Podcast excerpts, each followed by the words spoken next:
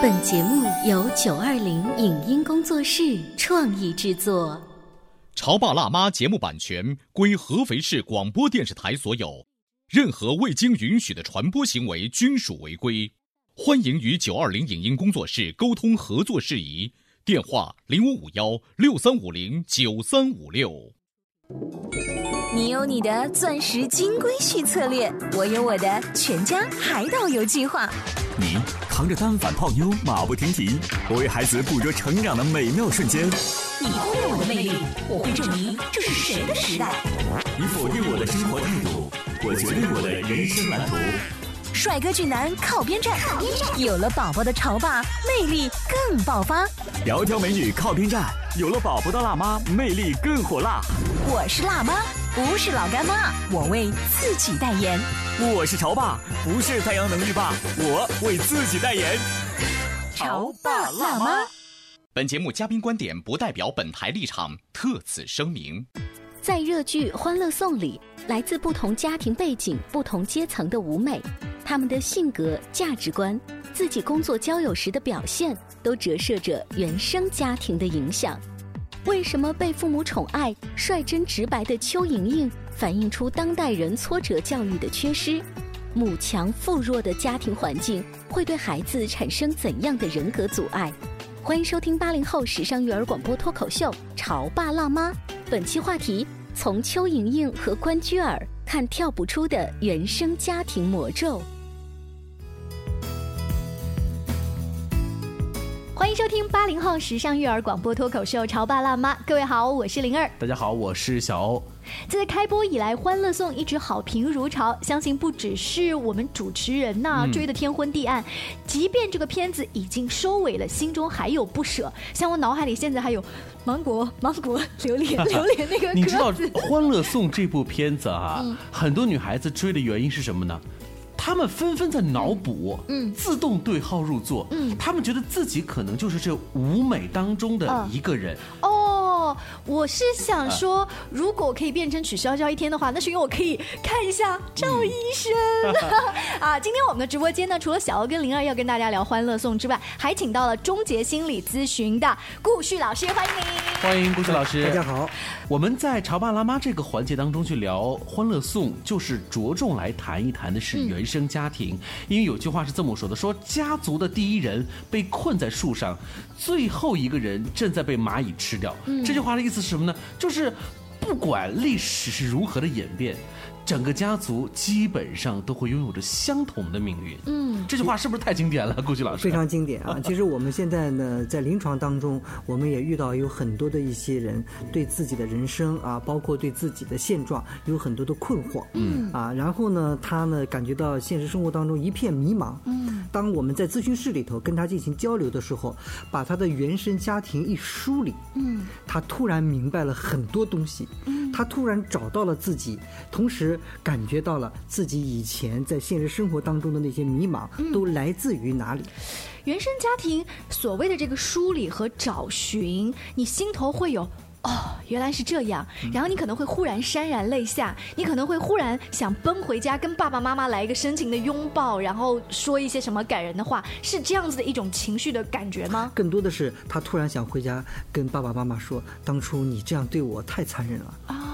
或者说，他因为他一直是用爱来掩饰着自己内心当中曾经承受的委屈，嗯。啊，所以有的时候当他了解到了这一点的时候，他可能当然他不会真的回去在现实生活当中，但是他有的时候会在咨询室里把自己的一些早年啊积压下来的心理创伤所带来的那些委屈啊，或者是愤怒，嗯，对，把那个情绪把它宣泄出来。所以说，在顾旭老师看来，您平时工作里头所接触的很多需要向您咨询的朋友，是不是他他们身后大多都因为有了一个原生家庭的存在，而使得他们个人的问题多多？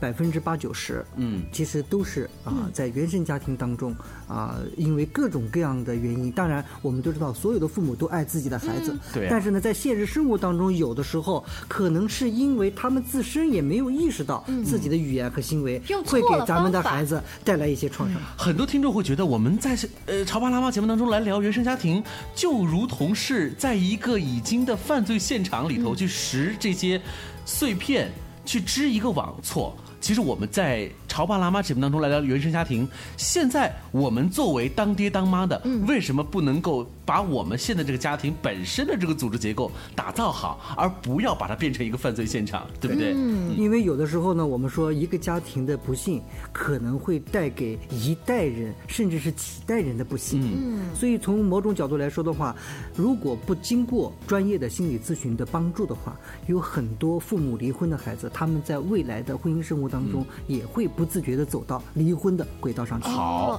好，我们在节目当中提到的樊胜美跟曲筱绡呢，他们要不然就是呃小城市出来的凤凰女，要不然就是含着金汤匙出生的富二代。其实这两个啊，都蛮像是极端的，就是我们这些普罗大众很少有的像樊胜美这样子的，就是有凤凰女，但是未必能够走到像她那个高度，也未必像曲筱绡，大多数都会像是邱莹莹，对，或者是关关。所以今天呢，我们可以聊一聊像关关，我觉得这个角色特别典型，尤其是在女孩子心目当中，关关就是每一个我自己的样子。哎，灵儿，你知道吗？我看第一季的时候，我就深深的喜欢上了关关这个角色。啊。因为在我内心深处，我要找的那个女孩子，其实就是应该像这样子的，她很乖巧，嗯，很听话，而且还蛮有自制力的。你看很多的桥段当中啊，邱莹莹都说了：“关关，你陪我干这个，陪我干那个。”他都说：“哦，不好意思，我手上的事情没有忙完，我要把这个忙完。”他会把自己照顾的很好，而且又很哎听爸爸妈妈的话。你说的很听爸爸妈妈话，后面有没有考虑一点？如果从结婚的对象的话，你会去看关关背后的家庭吗？他大概是一个什么样子家庭的爸爸妈妈养育出来的姑娘？我能够可想而知的是，像关关背后那个丈母娘，估计不好惹。顾老师有关关这个了解她的这种整个脉络。其实呢，我对关关呢有一个很大的印象，嗯就是她在第二季里边要比第一季漂亮。是的，给顾老师一个大大的赞，是的 是吧。她的一个大大的改变就是，他要把眼镜摘掉，再也不做原来的自己。其实这个呢，就是一个非常有意义的一个行为。哦，在我们临床当中呢，我们管它叫就是人格的一个突出的成长。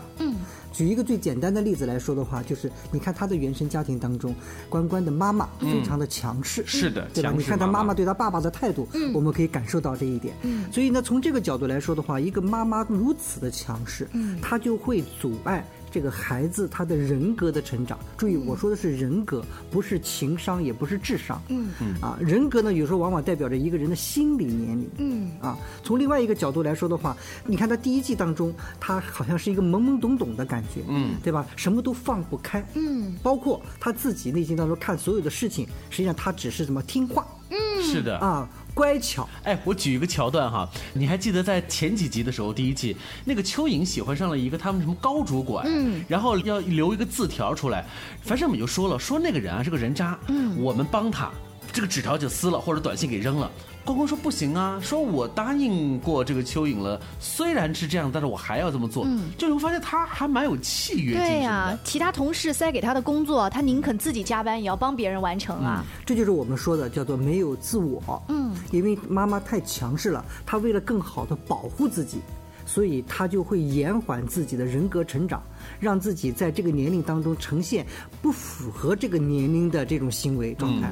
换句话说，比如说他这个年龄实际年龄和他的心理年龄相比，可能要相差十岁。哦，啊，比如说他可能二十岁的生理年龄，但是他的心理年龄，因为有一个强势的母亲，他为了保护自己，他可能只有十岁的心理年龄。我不太懂郭老师您说的要保护自己是什么意思？因为反正妈妈都已经帮我保护的很好了。对，因为如果他要是呈现他自己的话，妈妈就会攻击他。哦，大家能听得懂吧？嗯大家妈妈可能就会觉得不好掌控他，嗯嗯那么妈妈就会攻击他。我就是少惹事儿吧，对我乖乖一点。对，所以从这个角度来讲的话，同时也就延缓了他正常的心理年龄的发育。嗯，那么在第二季当中，他的心理年龄突然一下子开始成，长起来了这。正好我要说的，关关在第一季的最后，你会发现她似乎是找到了自己。嗯，像这样的女孩子，通常乖乖女的女孩子，内心深处的叛逆。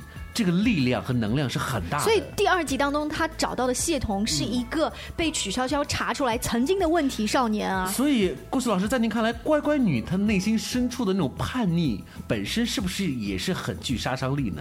从某种角度来讲的话，这种乖乖女内心当中的这种叛逆，嗯，它实际上有一个爆发期，嗯，也就是说，这个爆发期如果赶上谁，那么谁倒霉。啊，哦，换句话说，如果爆发期如果它能够朝外的话，那么对他来说还是一个幸运的。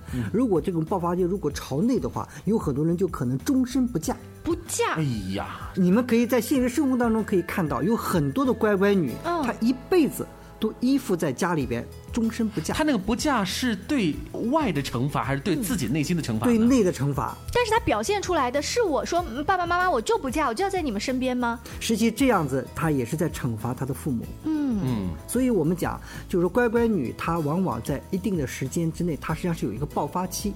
如果这个爆发期她朝外了，她可能就像是关关一样，她突然一下子长大了，突然一下子有了自己的个人的主见，啊，有了自己的生活的一个状态。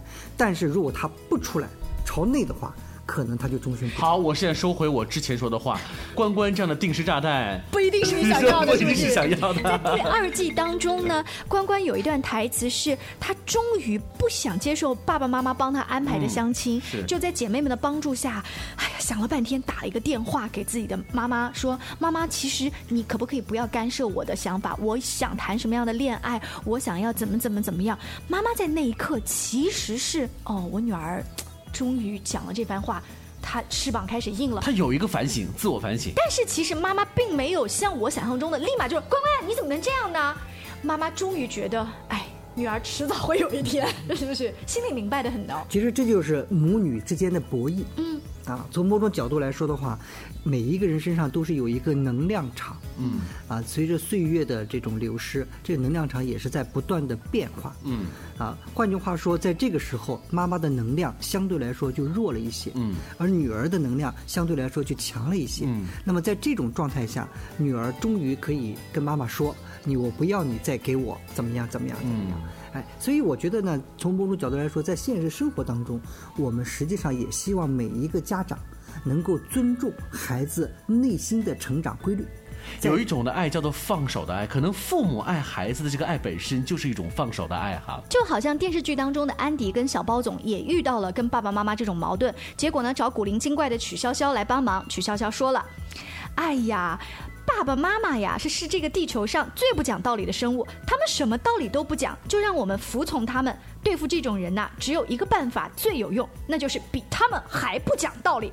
你妈对你一哭二闹三上吊，你直接跨过去，两步奔上吊去，快捷又高效。记住，先发制人，后发制于人。你看，曲筱绡说的这段话，在顾老师看来，这是做叛逆的方法是管用的喽。而且呢，我觉得从某种角度来说的话，每一个家庭都有每个家庭的模式，嗯，所以他表达他叛逆的方式也是不同的不一样的哦对，所以呢，我们并不是说通过这个让大家都去效仿他的这种模式，但是呢，我们要让我们意识到这一点，就是说你的孩子迟早会走到这一步的，只不过是早晚的问题。是，所以我们这些当爹妈的，尤其是我们这些年轻的爸爸妈妈，在看了《欢乐颂》之后，我们真的是应该有一个反思，嗯因为父母对于孩子的爱，这种爱本身是一种放手，让他们自我的成长。哇，小欧，我本来是一个少女情节很严重的人，在幻想自己是安迪还是曲筱绡，结果被你这么一说，我要换一个个儿想，嗯，我是妈妈，我未来要把自己的孩子养成怎么样呢？今天我们刚刚聊的是这个关关哈，本来是一个乖乖女，但是被顾旭老师看作了是这种乖乖女内心深处会有一颗定时炸弹。那我觉得还是邱莹莹好吧。邱莹莹比较可爱一点，单纯一点，对不对？好，那我们稍微进一段广告，休息之后呢，我们来聊一聊这一个爱的特别热情的小蚯蚓。您正在收听到的是故事广播《潮爸辣妈》。《潮爸辣妈》播出时间：FM 九八点八，合肥故事广播，周一至周五每天十四点首播，二十一点重播。网络收听，请下载荔枝 FM、蜻蜓 FM、阿基米德、喜马拉雅、中国广播以及苹果 Podcasts，搜索“潮爸辣妈”订阅收听。微信公众号请搜索“潮爸辣妈俱乐部”，参与节目互动哦。潮爸到，辣妈，准备到，育儿专家请。中国内地首档八零后时尚育儿广播脱口秀，陪你一起吐槽养育熊孩子的酸甜苦辣，陪你一起追忆自己曾经的小世界。潮爸辣妈。本节目嘉宾观点不代表本台立场，特此声明。在热剧《欢乐颂》里，来自不同家庭背景、不同阶层的舞美，他们的性格、价值观、自己工作、交友时的表现，都折射着原生家庭的影响。为什么被父母宠爱、率真直白的邱莹莹，反映出当代人挫折教育的缺失？母强父弱的家庭环境会对孩子产生怎样的人格阻碍？欢迎收听八零后时尚育儿广播脱口秀《潮爸辣妈》，本期话题：从邱莹莹和关雎尔看跳不出的原生家庭魔咒。广告之后，欢迎大家继续锁定《潮爸辣妈》。我们的直播间，小欧跟灵儿为大家请来了终结心理咨询的顾旭老师。是在我们请顾旭老师来聊《欢乐颂》的这个话题当中，延伸出的一个重大的问题就是原生家庭。原生家庭呢，是指的是自己出生和成长的家庭，这个家庭的气氛呐、传统习惯呐，以及子女在家庭角色当中的这个效仿的对象和互动模式，都会影响到子女未来的成长。对这个剧当中呢。非常可爱的邱莹莹呢，她是一个普通的大概三线城市长大的小姑娘。嗯，然后爸爸妈妈呢有一个特别典型的是，爸爸在家里面大男子主义，什么事儿呢都得听我的啊。呃，女儿你在上海就待着，不要回来，你回来那多让我们家没面子呀，对不对？突出的是这样几个特征。作为一个直男癌的观众，我觉得邱莹莹也是一个蛮好玩的角色，没脑子。嗯，这个小姑娘没脑子，就会激发我无限的。保护的欲望，我会觉得，如果我的他是一个像邱莹莹的角色的话，反正我是天天是乐呵呵的，但是也会特别的生气，因为有的时候没脑子，太没脑子，是不是？控制他做做出各种各样的傻事。郭旭老师，您觉得呢？其实有很多的人评价啊，邱莹莹，小蚯蚓，小蚯蚓，实际上就是什么呢？傻，嗯，然后呢，可爱，嗯，但是呢，也有点不可琢磨、不可预测，因为你不知道他会干出什么事儿。他的情绪自己控制不了。对对对，所以从这个角度来说的话呢，每个人其实呢，并不是真的很愿意和他在一起交朋友，嗯，啊，因为他不可控。嗯，你不知道他会后面会做什么，所以从这个角度来说的话，我们也可以关注一下他的原生家庭。其实他的原生家庭呢，是一个充满爱的家庭。对，他的父母对他来说，实际上是很爱这个孩子。没错，我和顾旭老师有相同的观点，就是在我看这个对比了这个《欢乐颂》舞美啊，我就发现邱莹莹的家庭相对来说还是蛮和风尤其是在过年那场戏当中，你可以看到他们一家三口在吃年夜饭的那个场景，是我们心目当中过年真正的样子。可是即便是这样。顾雪老师，在您看来，可能也会有很多的一些问题哈。不是说是问题，而是呢，也涉及到我们现在这个社会当中对孩子的一种教育太缺乏。嗯，我们管它叫挫折教育。挫折教育。对，因为有很多的父母其实也是那种高素质、高智商的，嗯他们也会学习很多的育儿经验。嗯，实际上呢，他们也很注意自己的言行对孩子的影响，所以他们从小对孩子的这种爱也是可以达到那种无微不至。从另外一个角度来说的话，给孩子树立了一个非常好的一个爱的模板。嗯，但是在这个模板的过程当中，他缺乏一样东西，叫做挫折教育。给爱给的很全面，还是缺乏了挫折教育。因为从这些父母的角度，是我就为了铺平路，不给你挫折，不让你受苦，而是他给孩子的内心充满的世界太美好了。嗯嗯。换句话说，孩子为什么他之所以傻，是因为他摸不透，好像这一套东西跟他自己的没见过。我在豆瓣上就看到了有些网友对于蚯蚓的。评判哈，说他好似是天上的一个折翅的天使，嗯，降落到人间。就是天使是什么？就是那种完全不沾这些。烟尘的这个女孩子，所以说她能够做出这一些，完全是取决于她对这个世间的无法了解。嗯，从这个角度来说，也说明她的父母在早期给她保护的太好了。对，我同意顾老师的观点，就这种保护的太好之后啊，让我作为一个朋友或者是同事跟邱莹莹这样的姑娘的时候，我会觉得，哎呀，好烦啊！你到底有没有脑子？你知不知道在什么样的情况该说什么样的话？什么时候控制什么样的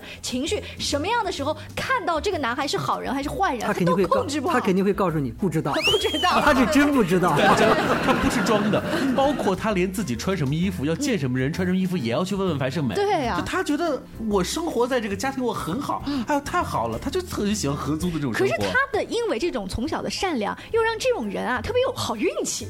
因为从某种角度来说的话呢，我们说了，每个人的气场跟他的原生家庭也是非常有联系的。嗯，用一个最简单的话说，如果你的父母爱你。我说的是发自内心的爱你，那么你长大身边就会聚集，就会无形当中吸引一群爱你的人在你的旁边。如果你的父母在现实生活当中嗯不爱你，嗯，那么你长大了也会在现实生活当中会搜集吸引一批不爱你的人在你身边哎，边。所以这也是原生家庭给你带来的问问题，对不对？对，嗯，所以这个时候也是我们真正的每一个人需要更好的去了解自己。你得先了解你的原生家庭。嗯，从另外一个角度来说的话，你只有这样子才能够更好的去保护自己。那会不会有一种可能，就是顾老师，你刚才说完之后，大家就在思考，我觉得我的爸爸妈妈有一点嫌弃我，要不然为什么他们小时候总是对我要求这么严格啊，老是批评我？可是如果这个话咱们摊到台面上，爸爸妈妈也坐在，爸妈会说，我们怎么可能不爱你？我们很爱你呀、关键是在现实生活当中，他接着会告诉你，怎么我身边有那么多嫌弃我的人。嗯，对，当他说这样的话的时候，很可能作为父母来说，就会立刻没有话说。其实呢，父母呢这里边呢，我们倒不能说是有什么问题啊，因为从某种角度来说，我一定相信这句话：所有的父母他都是对孩子都是真心的，都是爱孩子的。当然，他只是用一种嫌弃的方式来表达他对孩子的关注和爱。嗯，但是呢，关键是你用这种方式，那么这个孩子以后将来他就会去关注别人怎么去嫌弃他。嗯，举个最简单的例子来说的话，不嫌弃他的人都不会引起他注意。哎呦天哪！对，所以他可能就会变着法儿的用一种去淘气、闹事儿、砸场子的方式，是来让别人注意到他。我们今天呢又分析了小蚯蚓和关关这两个看似我们身边普通的呃姑娘的这种原生家庭，大多数的家庭可能会出现的孩子，就像关关和蚯蚓这样。我们把他们呐再往第三季和第四季甚至第五季来想一想，如果他们结婚了，当了妈妈，生了孩子，他们几个人会是什么样的妈妈？顾老师，你会不会作为编剧有什么新的想法？其实呢，我不用编剧，我都可以猜测到。哦当然这个猜测也是建立在这么多年来做心理咨询的这个基础上的。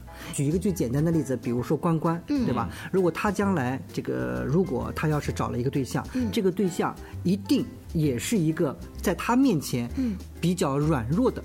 一个对象，因为他的妈妈比较强，哦所以他也是相应的。如果这个男方的气场比他强，嗯那么他可能就有点不熟悉。比如说那个赵医生，他最终还是跟赵医生分手了，对吧？所以他连表达都没不敢表达是达。，所以从某种角度，这个会让他觉得不熟悉，嗯不亲密。结果他自然而然，他也会找一个相对是气场比他弱的人，嗯，然后呢，他会跟他在一起。柿子要捡软的捏啊。是啊，那如果他变成妈妈，他对自己的孩子的教育有没有一种可能性，就是，嗯、他会比他妈妈要好。这个时候我们要注意啊，如果生的是女孩，她跟她妈妈是一样的。哦，真的吗？呃，如果她生的是男孩，她可能有点迷茫，因为她没见过这个 这个组合。哎，但是关关自己本身是深受妈妈的控制的苦啊，然后自己为什么还要重复妈妈呢？熟悉、习惯，嗯，吸引他，嗯，太熟悉了，根本不需要动脑子，他的语言和行为叭叭叭跟他妈妈一样出来了。哦，哎，真的，很多潮爸辣妈都会说，我们家孩子经常会说的话就是“你怎么又怎么怎么样”后来一分析啊，原来是妈妈家里头会经常对爸爸这么说，所以孩子可能就会说“你怎么又”这个句式就出来了，这是熟悉啊。关关他是一个比较循规蹈矩的人，那么会不会未来他在自己的小孩的教育方面，觉得嗯，你虽然要听话，但是你不能像妈妈当年一样，就错过了好多机会。像当年我喜欢赵医生，我都不敢勇敢的表白。所以，如果他要是听了我们这期节目，他就会这么做。那我们再来看看，如果是小蚯蚓这样的人，他会不会当了妈妈之后也还是没脑子，一孕傻三年吗？更傻了。他肯定会找一个充满了爱的人，嗯，那因为他的家庭就是充满了爱，而且相对来说比较和谐，嗯，啊，同时呢，他也可能会用一个他最熟悉的一种，就是希望啊，给孩子带来更多的一种无担心啊、无干扰的这么一个环境来熏陶他。那他会不会呢？比较容易随波逐流，就因为他自己没主见嘛。其他孩子去上什么培训班，他就上；其他孩子说哪个学校好，他也去考。哎，这里边有一个特点，也就是换句话说，这个小蚯蚓他的原生家庭跟关关的原生家庭还有一个区别，就是小蚯蚓的他个原生家庭当中，他的爸爸比较强势，对，嗯，所以这个小蚯蚓她也会找一个有责任心的，嗯。啊，同时敢于负责任的这么一个老公，嗯，应勤嘛，你是被吐槽很多的一个男主角。是的。啊。对，所以你看啊，原生家庭给我们带来的多大的映射？我们在未来的生活的几十年的这个之后，都会发现哦，原来我们只是重复了父母啊、这一代，甚至爷爷奶奶那一代。那减轻原生家庭对自己的不良影响，到底我们是否能够做得到？我们如何跳出这个模式去改写自己的未来？这个可能也是需要我们要请顾旭老师继续给我们来带来的原生家庭的问题哈。在今天节目的尾声呢，我还想提一个不太一样的观点，是我曾经看过一个心理学方面的报告说，现在很多专家都给你提原生家庭这个那个，可是，在你做了这种原生家庭的梳理之后啊，当你痛哭一场，跟这个祖辈有了一个连接之后，你会发现该怎样还是怎样。所以，在美国有一些心理专家提出来说，其实原生家庭并不能改变我现在什么现状，就是你了解了之后也不能改变。你说的太好了，这就是我们心理学当中特别关注的潜意识。嗯，也就是换句话说，所有的这些我们今天聊的所有的内容，其实都在人的潜意识里头，它并不以人的意识所改变。嗯，换句话说，我曾经以前说过，人的潜意识是大海，人的意识不过是大海中的一朵浪花而已。嗯，所以无论我们去看多少书，无论我们是觉察多少，可能真正想改变骨子里的东西很难。嗯，但是我们可以有一个觉察。嗯，这个觉察很重要。举一个最简单的例子，当你一不经意又用一种你很不喜欢的你妈妈的方式对待你的孩子的时候，你有了一份觉察，嗯，那么这个态度可能就会柔和很多。嗯，当你又找了一个可能你发现好像是跟你的爸爸一样子的老公的时候，同时你的妈妈在这个恋爱过程当中生活的并不是那么顺心的时候，你可能也会有一个觉察，哎，我是不是要找一个相对柔和一点的？这就像是我们无法阻挡明天下雨，那至少我们可以带伞，是不是？你看，我们用了两期《潮爸辣妈》来聊《欢乐颂》，我们聊了五美当中的四美，嗯，唯独呢，细心的听众会发现，哎，第一女主角啊，刘涛扮演的安迪，你们怎么没说呀？那是因为我们要给他撑足一集的内容。安迪呢是当中的呃，算是大姐大，是一个精英的一个人设。精英啊，这个词一听就会让人觉得哇。高不胜寒，嗯，所以精英的安迪，他背后的苦痛，你是否有了解呢？我们请顾老师在下期节目当中呢，继续来跟我们聊一聊《欢乐颂》跳不出的原生家庭魔咒。在今天节目的尾声呢，继续要告诉所有爱讲故事、会讲故事的妈妈们，到这个阶段呢，海选已经快差不多接近尾声了。不管是幼儿园阶段还是社会报名，这几天呢，我们的各位妈妈就会陆陆续续接到电话。而且啊，这次我们为入围复赛的各位故事妈妈特别量身定做了一场经验分享会，或者是热身练习课。嗯，那我们的整场活动呢，感谢安徽奇乐斯环球少儿中心一家原版引进美国国家地理研发的英文绘本，分级阅读教材体系，为三到十五岁的青少年量身定制标准化英语课程体系的机构。在那儿呢，你可以看到国内外顶级的中英文绘本啊，高达五百多种，给小朋友带来更加丰富的阅读体验。那么，关于更多故事妈妈的资讯呢，欢迎锁定我们潮爸辣妈节目，说不定再过两天你就能够在节目当中听到那些能讲故事、会讲故事的妈妈们喽。以上节目由九二零影音工作室创意制作，感谢您的收听。